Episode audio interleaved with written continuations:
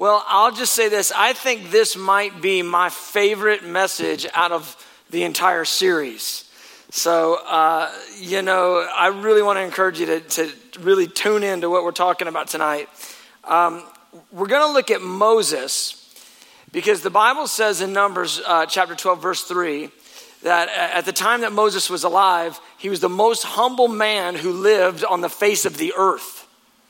So if you're doing a study on humility, you better look at the guy who was the most humble guy on the planet at the time to get instructed. And, and here's the thing you know, I realize about Moses, and I've thought a lot about his life, taught a lot about his life, and studied it a lot. But, um, you know, ordinarily when we think about Moses, we think about the miracles, we think about the 10 plagues that he called down on Egypt, or we think about the Red Sea.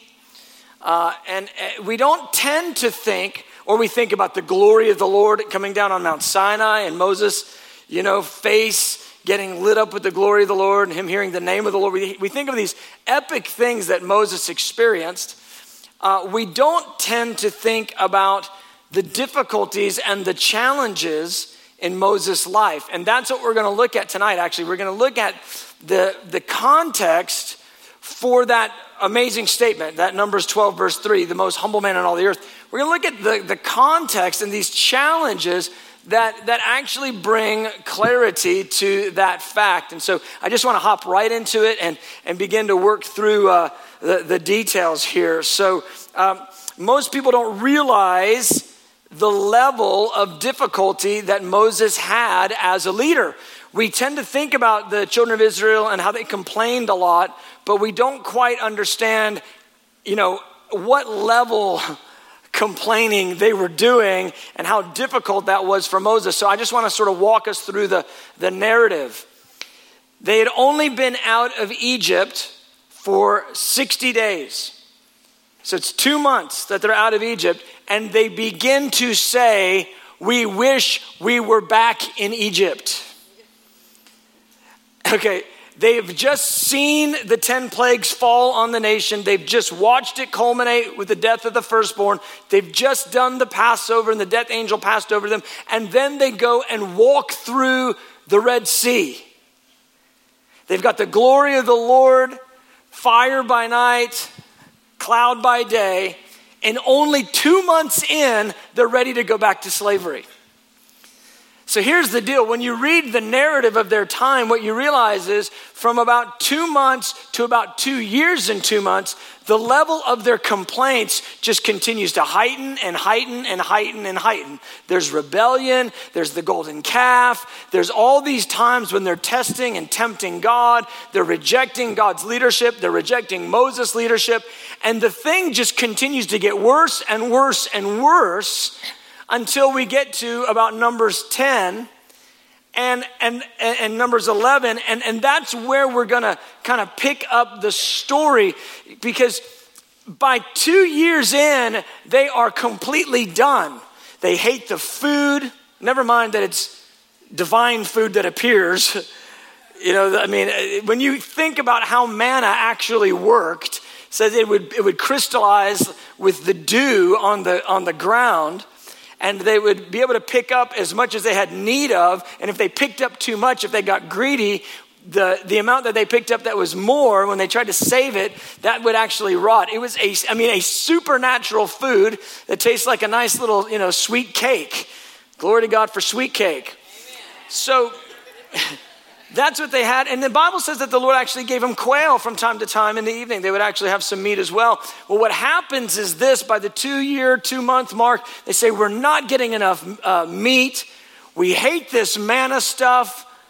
We're just done with it. Oh, that we were back in Egypt where we had all these other good foods. They're basically complaining about their living conditions and their food, and they'd rather be slaves in Egypt than free serving the Lord, living by supernatural means.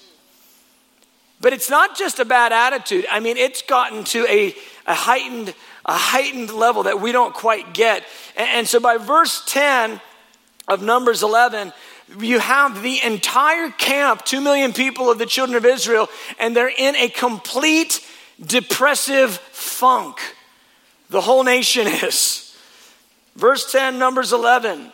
Then Moses heard the people weeping throughout their families, everyone at the door of his tent. And the anger of the Lord was greatly aroused, and Moses also was displeased. I want you just to get your mind around how this is going. So, in our county, Gwinnett County, we've got about 750,000 people, three quarters of a million people. Imagine tomorrow morning you walk out your front door, and every single person in your neighborhood is at their front door, and they're all crying. We hate living here. We hate it. And so you drive down the street, go to the next neighborhood or the next apartment complex, and every other person at their front door is all crying. And you go from Lawrenceville and you go over to Lilburn, and you can't find a neighborhood where there's not people standing at their front door crying. Then you go over to Snellville. then you're up to Dacula, right? I mean, Norcross. Everywhere you go in Gwinnett, and the people are at the door of their house and they're all in depression, weeping because they don't like the food and they don't like where they're living. That'd be a weird day. I mean, just this is what it was. This is the worst situation ever. When I think about Moses, I tend to think about the epic kind of biblical superhero guy that had all these amazing things happen. I tend to think about the sort of the complaining children of Israel, and then Moses is like the superhero, and you know he just always kind of won. But if you really get to uh, understand what's going on in the story, it is the worst situation there is. You know, and as a leader that's got a little bit of responsibility, I mean, nothing compared to what Moses had, but I get it. You know, when people aren't doing well, you feel it. You feel bad about it. You go, oh man, I wish they were doing better. And you think, man, I wish there was something I could do to make them, you know, make things better for them. Well, how about Moses with two million people and everyone is in depression? It's a bad day. It's just a bad day. Well, if you go and you do the, you know, do the work and you study it and you read it, you, you find this that they continually complained about Moses. They continually complained. Why did you lead us out here, Moses? Why did you go up on the mountain for 40 days, Moses? Where is this Moses? He's going to lead us. He's going to leave us out here to die in the wilderness. Let's make a calf instead of following the God that he's told us to follow. Why, Moses? You're doing badly, Moses. We don't like you anymore, Moses. We're tired of manna, Moses. Give us meat, Moses. We're going to die, Moses. And so finally, this thing is at this, this heightened fever pitch and what's challenging about it all is this Moses was only doing what God had told him to do. It's not like he was just jacking it up left and right. He was actually walking in complete obedience. He was doing everything the Lord had told him to do. And his, his obedient faithfulness gets him to a place where no one wants to follow him. yeah. Amen. So you want to be a leader. You know what I mean? It's just hard. And I, and I, man, I just try to put myself in his shoes and I just think, wow, it, this is just hard. It's not like he made a bunch of bad decisions. He made the decisions that God told him to make. He made the steps that God called him to, to take. And, and, and instead, it's got him to this place where everybody is against him. And so finally, Moses takes off the superhero mask. Not that he was ever, you know, fronting or whatever before, but he takes off this incredible prophet's mask and we get to look right into his heart and it's it's tough and in verse 11 of chapters, chapter 11, we get, we get real Moses. We get honest Moses. We get down and dirty, true what's going on with Moses. And this is what he says Moses said to the Lord, Why have you afflicted your servant? And why have I not found favor in your sight that you've laid the burden of all these people on me? I like what he says in verse 12. Did I conceive all these people? They're not my babies. I'm not their daddy, they're yours. Am I the one that conceived all them? Did I beget them that you should say to me, carry them in your bosom as a guardian carries a nursing child to the land which you swore to their fathers? Where am I to give to get meat to give to all these people, for they weep all over me, saying, Give us meat that we may eat. You can almost, it almost sounds like a chant. Give us meat that we may eat. I mean, you can almost hear it. He goes, I am not able to bear all these people alone because the burden is too heavy for me.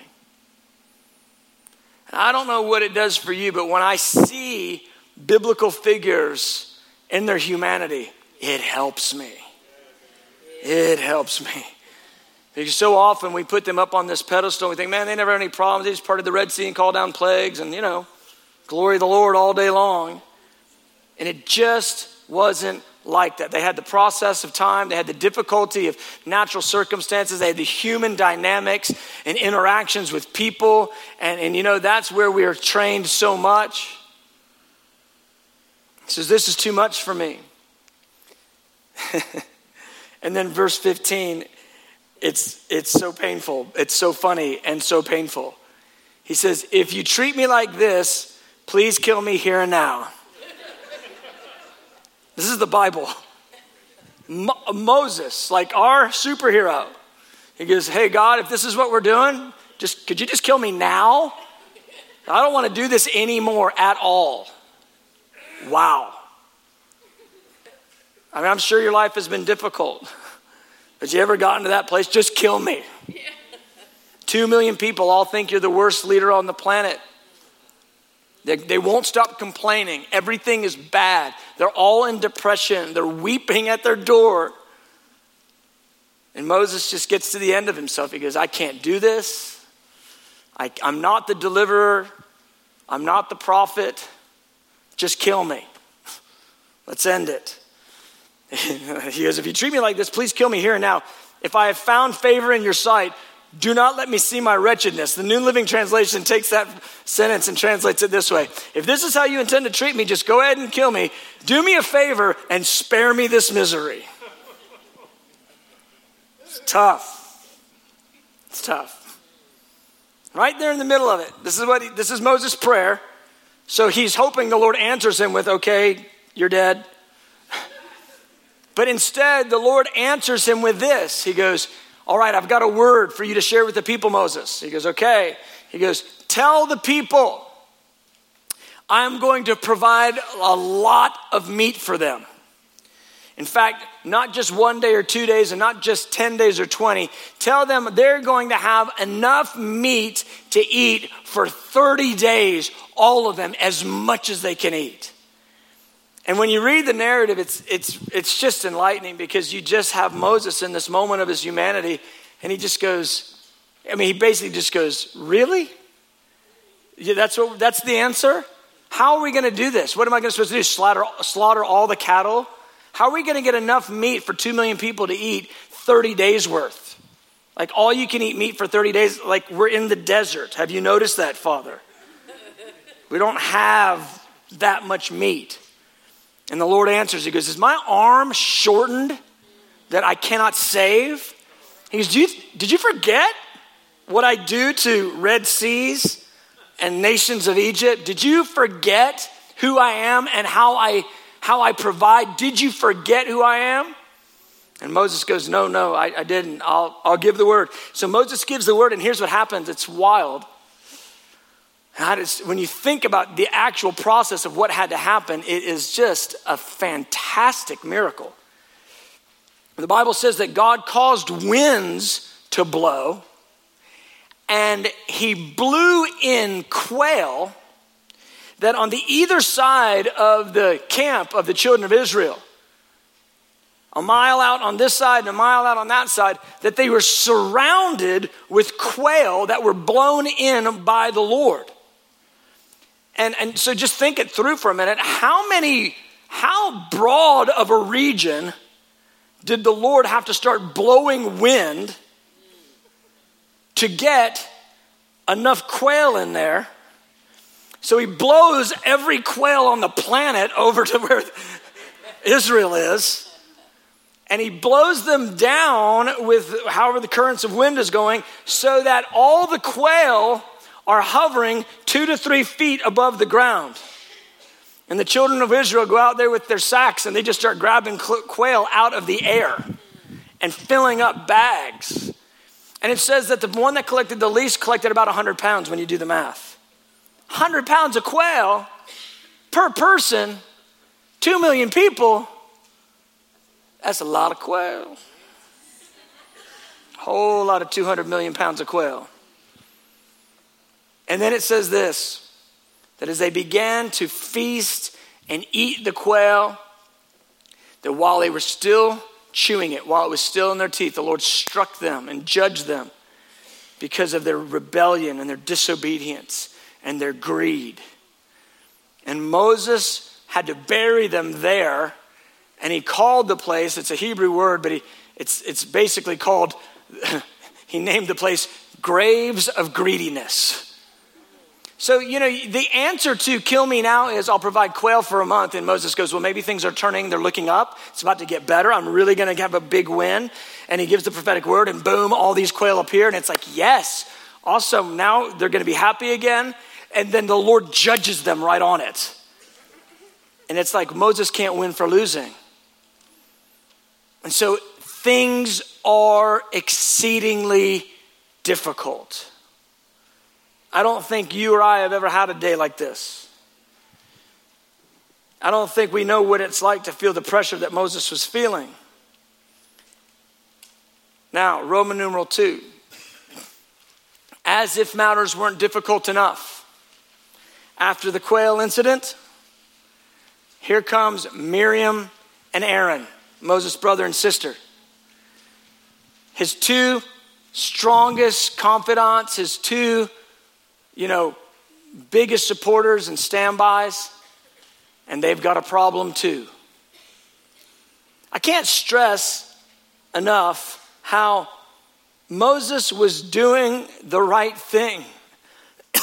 he was doing what the Lord had asked him to do. And it brings him to this place of incredible pressure and difficulty. So, Moses' two closest relationships accuse him of wrongdoing, of overstepping, and of being disqualified to be a prophet. Let's look at it right here in Numbers 12. It says, Then Miriam and Aaron spoke against Moses because of the Ethiopian woman whom he had married, for he had married an Ethiopian woman. So they said, Has the Lord indeed spoken only through Moses? Has he not spoken through us also? And then this phrase, and the Lord heard it. Mm. So, just a little bit to give context to the verse. So, some of you guys right now, you know that Moses' wife, Zipporah, was a Midianite, and that a Midianite and an Ethiopian are not the same. So, commentators differ on what exactly is happening here. Uh, I, I kind of think this, and this is what a lot of commentators believe, is that Zipporah, they believe, had passed away and that Moses had been remarried. This is his second wife, and that she was an Ethiopian. And, and some will make a big issue of the, the fact that perhaps it was a, an interracial marriage.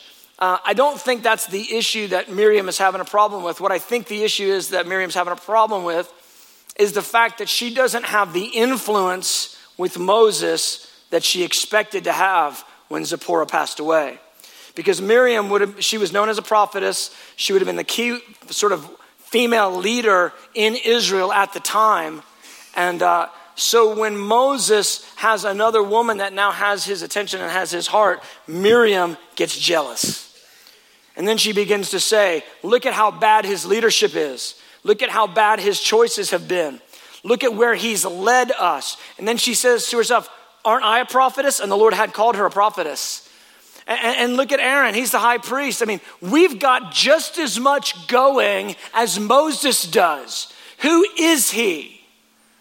And so it's likely that Miriam brought the accusation because in the passage, she is referenced first. And when the Lord brings correction, you're going to see that the Lord's going to correct her primarily.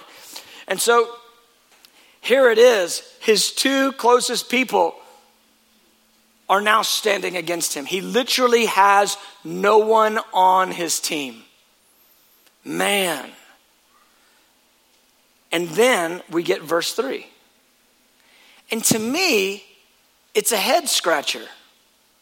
Now, the man, Moses, was very humble, more than all men who were on the earth.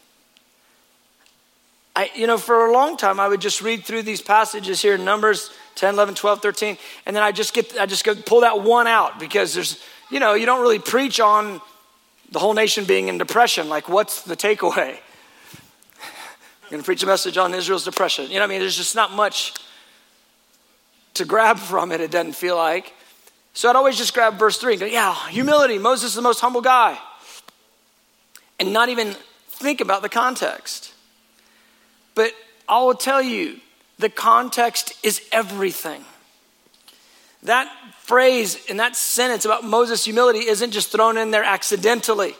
It's intentionally placed right there when everything is at this crescendo of difficulty. It's placed right there and it informs us so much about the Lord's leadership, about what real humility looks like, and about how God leads our lives.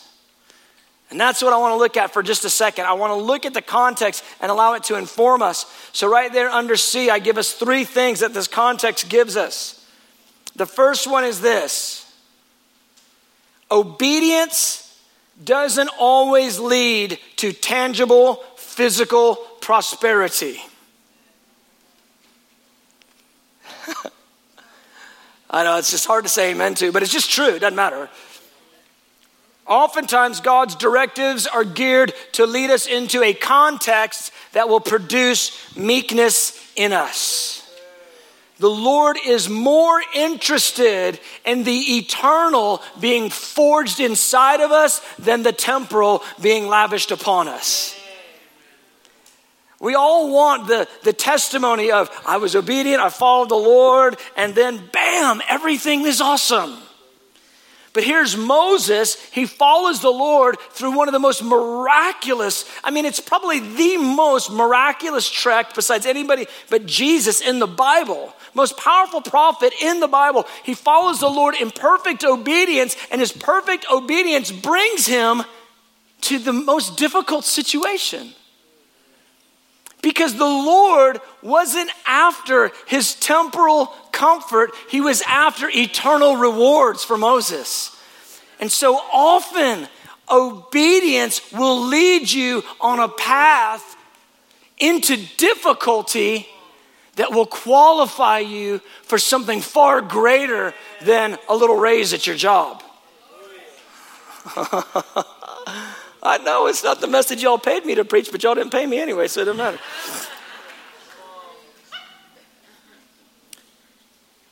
He's after meekness on the inside. And so, perfect obedience oftentimes leads you right into the press, right into the difficulty, right into the trial. And oh, beloved, if it's, if it's, if that's what happens, if in that place, if we cannot accuse God, but we can submit ourselves to the Lord and trust His leadership in our life and allow Him to produce in us the very thing He's trying to produce, you know, meekness, humility, or joy in a trial. Oh, the outcome is far greater than any of the temporal comforts that we would be looking for. And see, here's our, our challenge is this is, you know, we really do have this problem because we, we have things we need naturally, and we tend to think of blessing as pre- predominantly what we get that's temporal that helps us. But the Lord's after different stuff. Like it's the difference between happiness and joy. God wants to put joy in your heart and not just make you happy for a minute. See, I think happiness is whipped cream. It's nice, it's on the top of the dessert, but man, a little bit of heat and that stuff melts down into nothing. Joy is that brownie underneath, glory to God. It's sort of the real stuff is. Joy is firm through the trial. And that's what God's after. He's after that thing that's on the inside that's real, not just this sort of pep rally high. His, his obedience led him into the most difficult of circumstances, and it was the Lord. And beloved, I just tell you that to tell you that your obedience might lead you into difficulty, and it's the Lord that's fashioning you through it. Secondly, who you are is revealed in times of pressure and difficulty. Now, this is so real and so true and so much that we don't really like to hear, but it's just absolutely how it works. Here's the thing about Moses this test wasn't geared to work meekness into him, this test was geared to reveal the meekness that was already a part of him. Now, how do I know that? I know it because of this. Uh, Moses had been a prince, right? He was in the palace of, of Pharaoh of Egypt. He'd grown up there. And there's historians that actually even relate stories about, they're, they're extra biblical, but they relate stories about Moses having charge of military and, and doing conquests for Egypt. And so then when Moses grows up and he ends up, you know, having to leave Egypt, and we'll talk about that in just a moment, about how he commits murder and ends up having to leave, uh, he ends up spending 40 years out in the desert. Now, I've never gone from a palace to living in the desert. But I would imagine there was all sorts of stuff in the desert that Moses had to learn for the very first time, like how to get his own water, how to clean himself. he probably had servants doing that for a while. You see what I'm saying? Like his entire life is completely thrown upside down. And going from the palace to being a shepherd out in the desert for 40 years, something is worked into the heart of the man. And my point is this God uses the wilderness to qualify this man to be the deliverer. But what he learns in the wilderness is humility. See, he was already the most humble man in the earth at the time of the passage. It had been worked into him before. And so what happened was this when all the pressure was on, then we get to see real Moses. And real Moses was somebody whose heart had been tempered with meekness and humility to the extent that the Lord could truly say through the scripture about him, the most humble man on the face of the earth. It's pressure that causes us to see who we really are, guys. It's in the testing and in the trial that we see who we really are. And that's what was going on with Moses. This was about revealing who he really was. And it was those years spent in the wilderness. And so here's my point you might be going through something today or this decade or this 20 years. I don't know. You're going through something. For Moses, it was a 40 year Bible school class, right? 40 years of wilderness training. He got a master's, he got a doctorate in wilderness training, 40 years worth. But it was the 40 years of difficulty that trained him in humility. And I don't know what the path is you're on right now. I don't know what's going on, but the challenges are all geared to cause you to cling to God, to hang on to Jesus, to, to come to Him, all you who are weary and heavy laden, like we talked about last week, because there's a rest for your soul He wants to impart to you. There's a, a yoke that He wants to put on you of, of meekness. There's a transformation that He wants to work into your life, and it's what He did to Moses. And the situation, it revealed who He really was. What I don't want is this I don't want to get into the situation when the trial is on and when the press is on and have, you know, shook off every challenge and, you know, acted like, well, I don't deserve all this until I get to the real trial. And then when I get there, what God was trying to construct on the inside isn't there. What happens if Moses shows up here in Numbers 12 and he's not the most humble guy in the earth? What happens? I mean, I just, I just think about Miriam and Aaron coming to him, and aren't we prophets?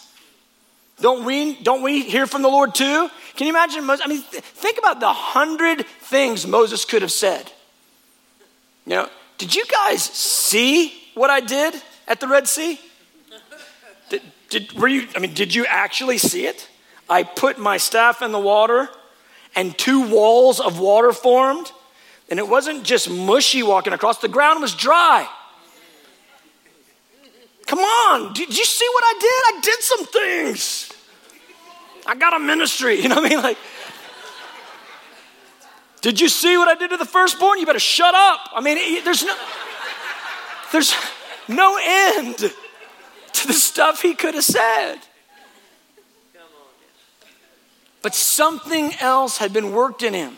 My point is this don't disdain the trials and the challenges that God leads you through today. They're setting you up to be able to walk through something even more challenging in a day ahead. He's preparing your heart, He's setting you up for victory in a day ahead. Third, our propensity to defend or retaliate is a great indicator of our level of meekness or lack thereof. Moses didn't say anything. Now, I want to remind you something. Remember when he got kicked out of Egypt? Remember what that was all about? He saw how the Egyptians were mistreating the Israelites and Moses took matters into his own hands and he murdered someone. And this is the same guy when the whole nation has turned against him and his brother and his sister have turned against him. He doesn't do anything. The 40 years had transformed him. It's the same guy. But now something different has been worked into his heart. And this is the point. With all the pressure beating down on him, with the entire circumstance weighing on him, in the moment, the most critical moment, verse 3 Moses is the most humble man on all the earth. The way we know that is how he acts in it. He doesn't retaliate, he doesn't defend. And beloved, this is, man, this is working me right now because I see all the little ways that God gives me opportunities to not defend myself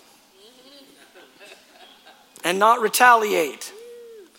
You know, the person comes to you and they, they say the thing, you know, that little thing that kind of works your heart a little bit. And there you are, right? It's, uh, the answer's right there. It's right there. And you're like, mmm. Mm-hmm. Mm-hmm. No, good point you got there. Thank you for sharing that. It, it's always something where you know maybe you know the answer, you know what to do. I, I remember when we when we first had our first child, and uh, my wife, she is when it comes to child raising, she is a maven. I mean, she reads every she read every book there was. She knew them all. Oh, that's Dobson. Oh, that's the Ezzos. I mean, she knew you quote it, she knew it. And so there you are, you got your first kid, you know, six months, and they just won't shut up. They're just crying. And then the people come trying to help you. And they walk on over, oh, you think he's hungry? Uh huh, I do. That's why I just fed him. Uh huh. Oh, oh, oh, well, maybe he needs to be changed. Oh, you think? You think maybe we just need to change that old diaper? Yeah, I just did that too. Thank you. Bless you. Well, well, I know what it is. He needs to go to sleep. You think? I'm putting him to sleep right now. But it always works that way, right? They come to you with the best advice. Come on. and you're right there going like, and you have this opportunity to go, you know, actually I did that. I did it five times. Thank you very much. Or you can go, hey, you know what? I, will consider that. But I find that that kind of an example, it plays out in so many different interactions, personal interactions. You know, the person showing up that tap dances on your last nerve, that's not always the devil. Here they come.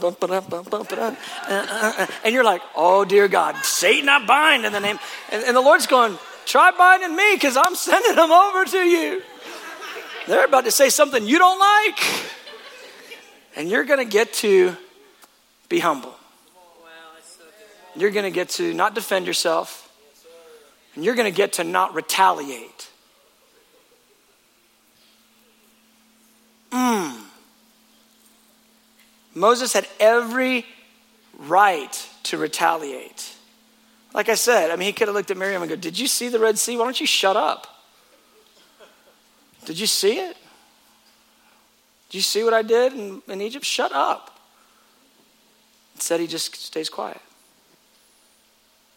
It's wild to me. But I notice how that thing in me, that, that propensity to defend myself or to prove myself, or when somebody does me wrong, to retaliate, it shows the level of meekness I'm walking in. You know, and this is how we do it in a church. Somebody comes, they say something to you about you, and you keep your mouth shut, right? Because you know you're not supposed to say anything. And then you get on your phone. You go, I need you to pray for me. Oh, because so and so said something. Let me tell you what they said. I'll tell you everything they said to me. and then we slander them. Not that you can't ask for prayer. Do ask for prayer. Go, you know what? I just had a bad interaction with somebody. Don't have to say who it was.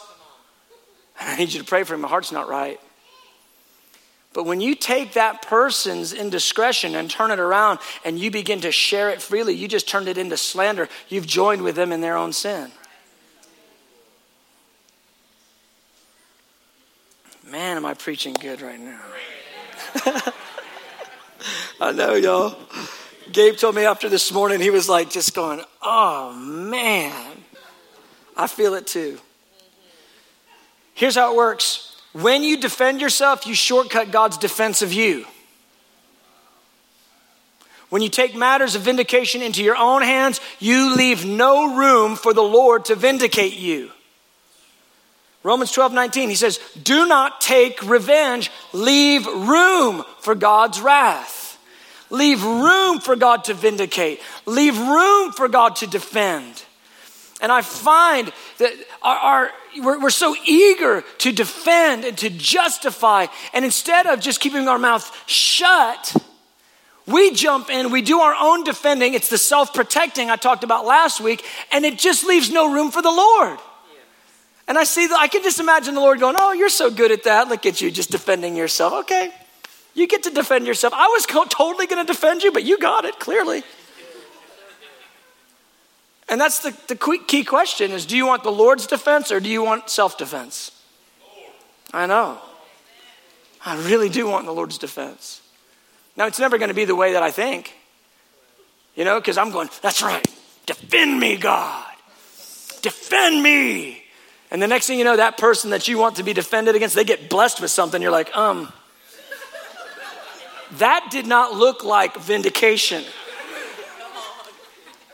He's like, if you'll just wait, I've got you. I've got this. but we want it now. That's why he says, Bless those who curse you, bless and do not curse. Because he's trying to get us to allow him to be our shield, our rear guard, our defense, our vindicator, and our justifier. Now, the story doesn't end there, it keeps going. So, Roman numeral three, there's this incredible, incredible principle that really is, I think, what God's trying to get out of us in, in meekness. And it's that meekness leads to mercy and redemption. So here's what happens the Lord heard, after the Lord heard, took notice of, uh, of the accusations, he says, You know what? We're going to have a little come to Jesus. So look at verse 4, chapter 12. Suddenly the Lord said to Moses, Aaron, and Miriam, they all hear it, Come out, you three, to the tabernacle of meeting. So the three came out. Then the Lord came down in the pillar of cloud and stood in the door of the tabernacle and called Aaron and Miriam. And they both went forward. Then he said, Hear now my words. If there's a prophet among you, I, the Lord, make myself known to him in a vision. I speak to him in a dream. Not so with my servant Moses. At that moment, I'm wondering if Miriam is thinking, This is about to go well for me. Because she's like, he's like kind of saying that Moses doesn't even get the dreams and the visions. Like, he, he, Moses doesn't even get what a real prophet gets. I got dreams and visions. Huh. Yeah, not so with my servant Moses. I think there's just a moment I can imagine Miriam going, All right, all right, this is going good. He's called me forward. This might be the moment. No, not so with my servant Moses. He is faithful in all my house. I speak with him face to face, even plainly, and not in dark sayings. And he sees the form of the Lord. And at that moment, she goes, Oh no. He's more than a prophet, he's a friend of God. And he goes, The Lord says, Why then were you not afraid to speak against Moses, my servant?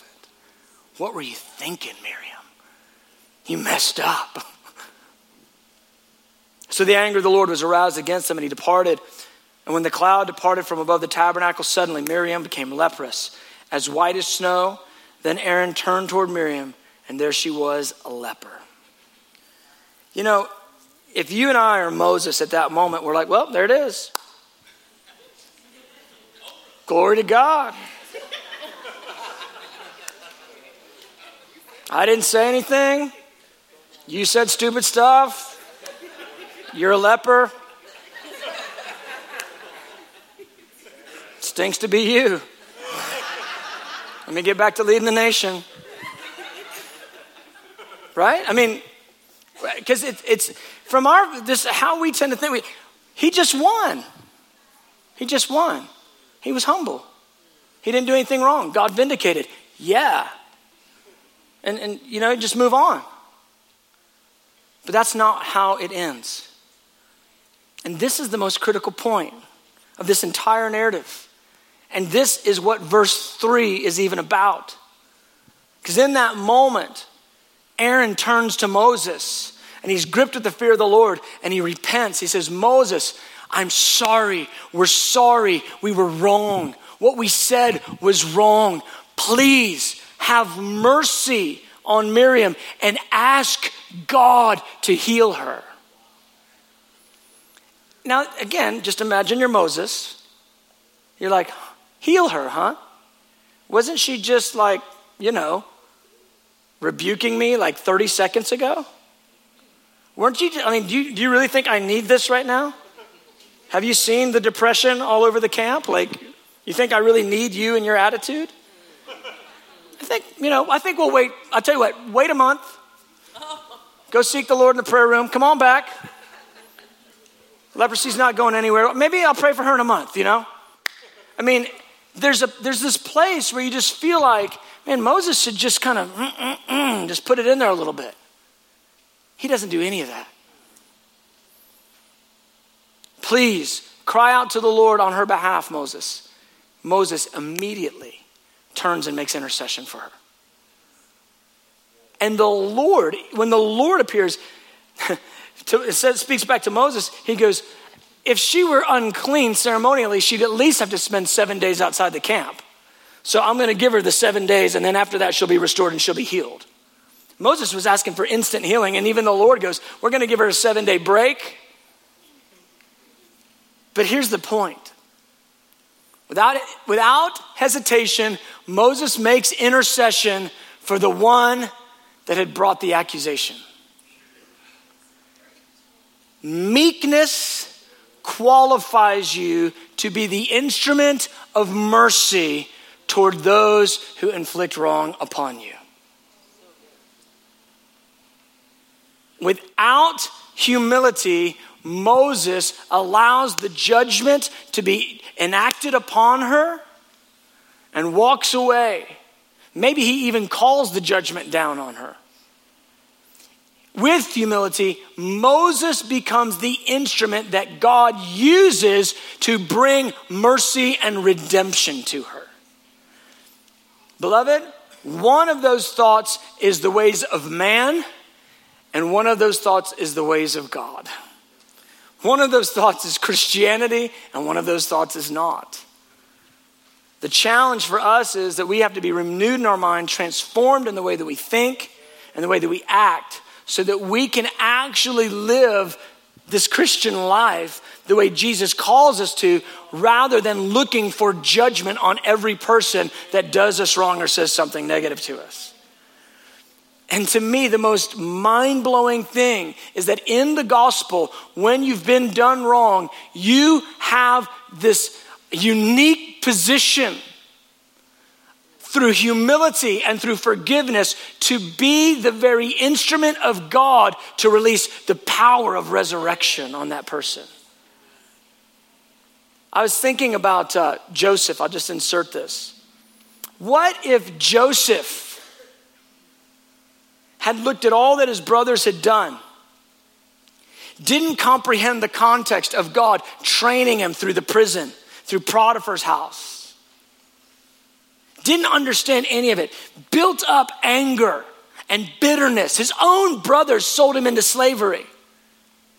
What if he allowed all of that to mount, build up in his heart, so that when his brothers show up, he just curses them? What happens to Israel? But no, no. See, the Lord worked enough into Joseph at Potiphar's and in the prison. So that when he was exalted to the palace, he had enough meekness in him to meet the challenge of facing his brothers and being the instrument of mercy for Israel. Beloved, that's the gospel. That's the gospel. Look at this 1 Peter 2 19. This is commendable if, because of conscience towards God, one endures grief, suffering wrongfully. For what credit is it if, when you are beaten for your faults, you take it patiently? But when you do good and suffer, if you take it patiently, this is commendable before God. For to this you were called, because Christ also suffered for us, leaving us an example that you should follow his steps. Man, am I reading the Bible right now? Too often you, you, we hear this Jesus suffered so you don't have to. Peter's so super clear. Jesus suffered so by the grace of God, we're able to suffer with him. We're able to fellowship with him through it. And we're able to ultimately be an instrument of power in the hand of the Lord. He says, You were called to this. Verse 22 Who committed no sin, nor was deceit found in his mouth, who when he was reviled, Criticized is the idea. Reviled means he was criticized did not revile in return. When he suffered, he did not threaten, but committed himself to him who judges righteously. And you have to catch it in the cross when Jesus did nothing wrong, when he said nothing wrong, and they said everything wrong against him. He keeps his mouth shut, he spreads his arm out, and he arms out, and he dies on behalf of the ones that are driving the nails.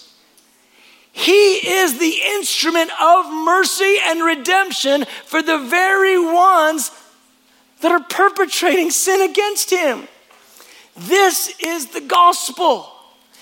These are the steps that we are to follow Jesus in so that when we're done wrong, we humble ourselves and we forgive and we don't revile in return and we become the very instrument of mercy that God uses to bring resurrection to the person that's done the wrong to us. Oh, beloved. This is, this is the God kind of life. This is the power of the gospel. This is the power of humility and meekness.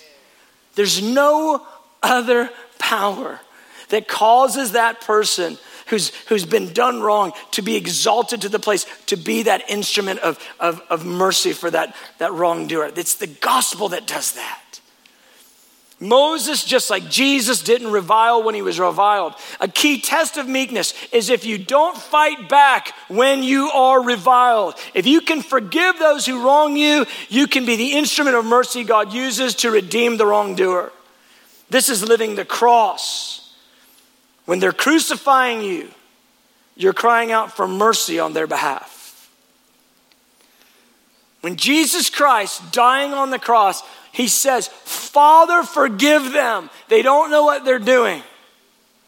And then you fast forward just a handful of years, and the first Christian martyr, Stephen, when he's being, I mean, bludgeoned with stones, he says, Father, don't hold this against them. He says the same thing. The point is, this is Christianity. When we're done wrong, we don't do wrong back. We pray for mercy, and God answers with power. That's how it works. Oh, and that's all possible because of meekness. It's all possible because humility worked in our hearts. Only in embracing the fact that we are crucified with Christ are we able then to bring the power of the resurrection to a world who desperately needs it. So it's not just we want to be humble because we want to be like Jesus, for sure that. And it's not just we want to be humble so we can have our, our souls restored, for sure that.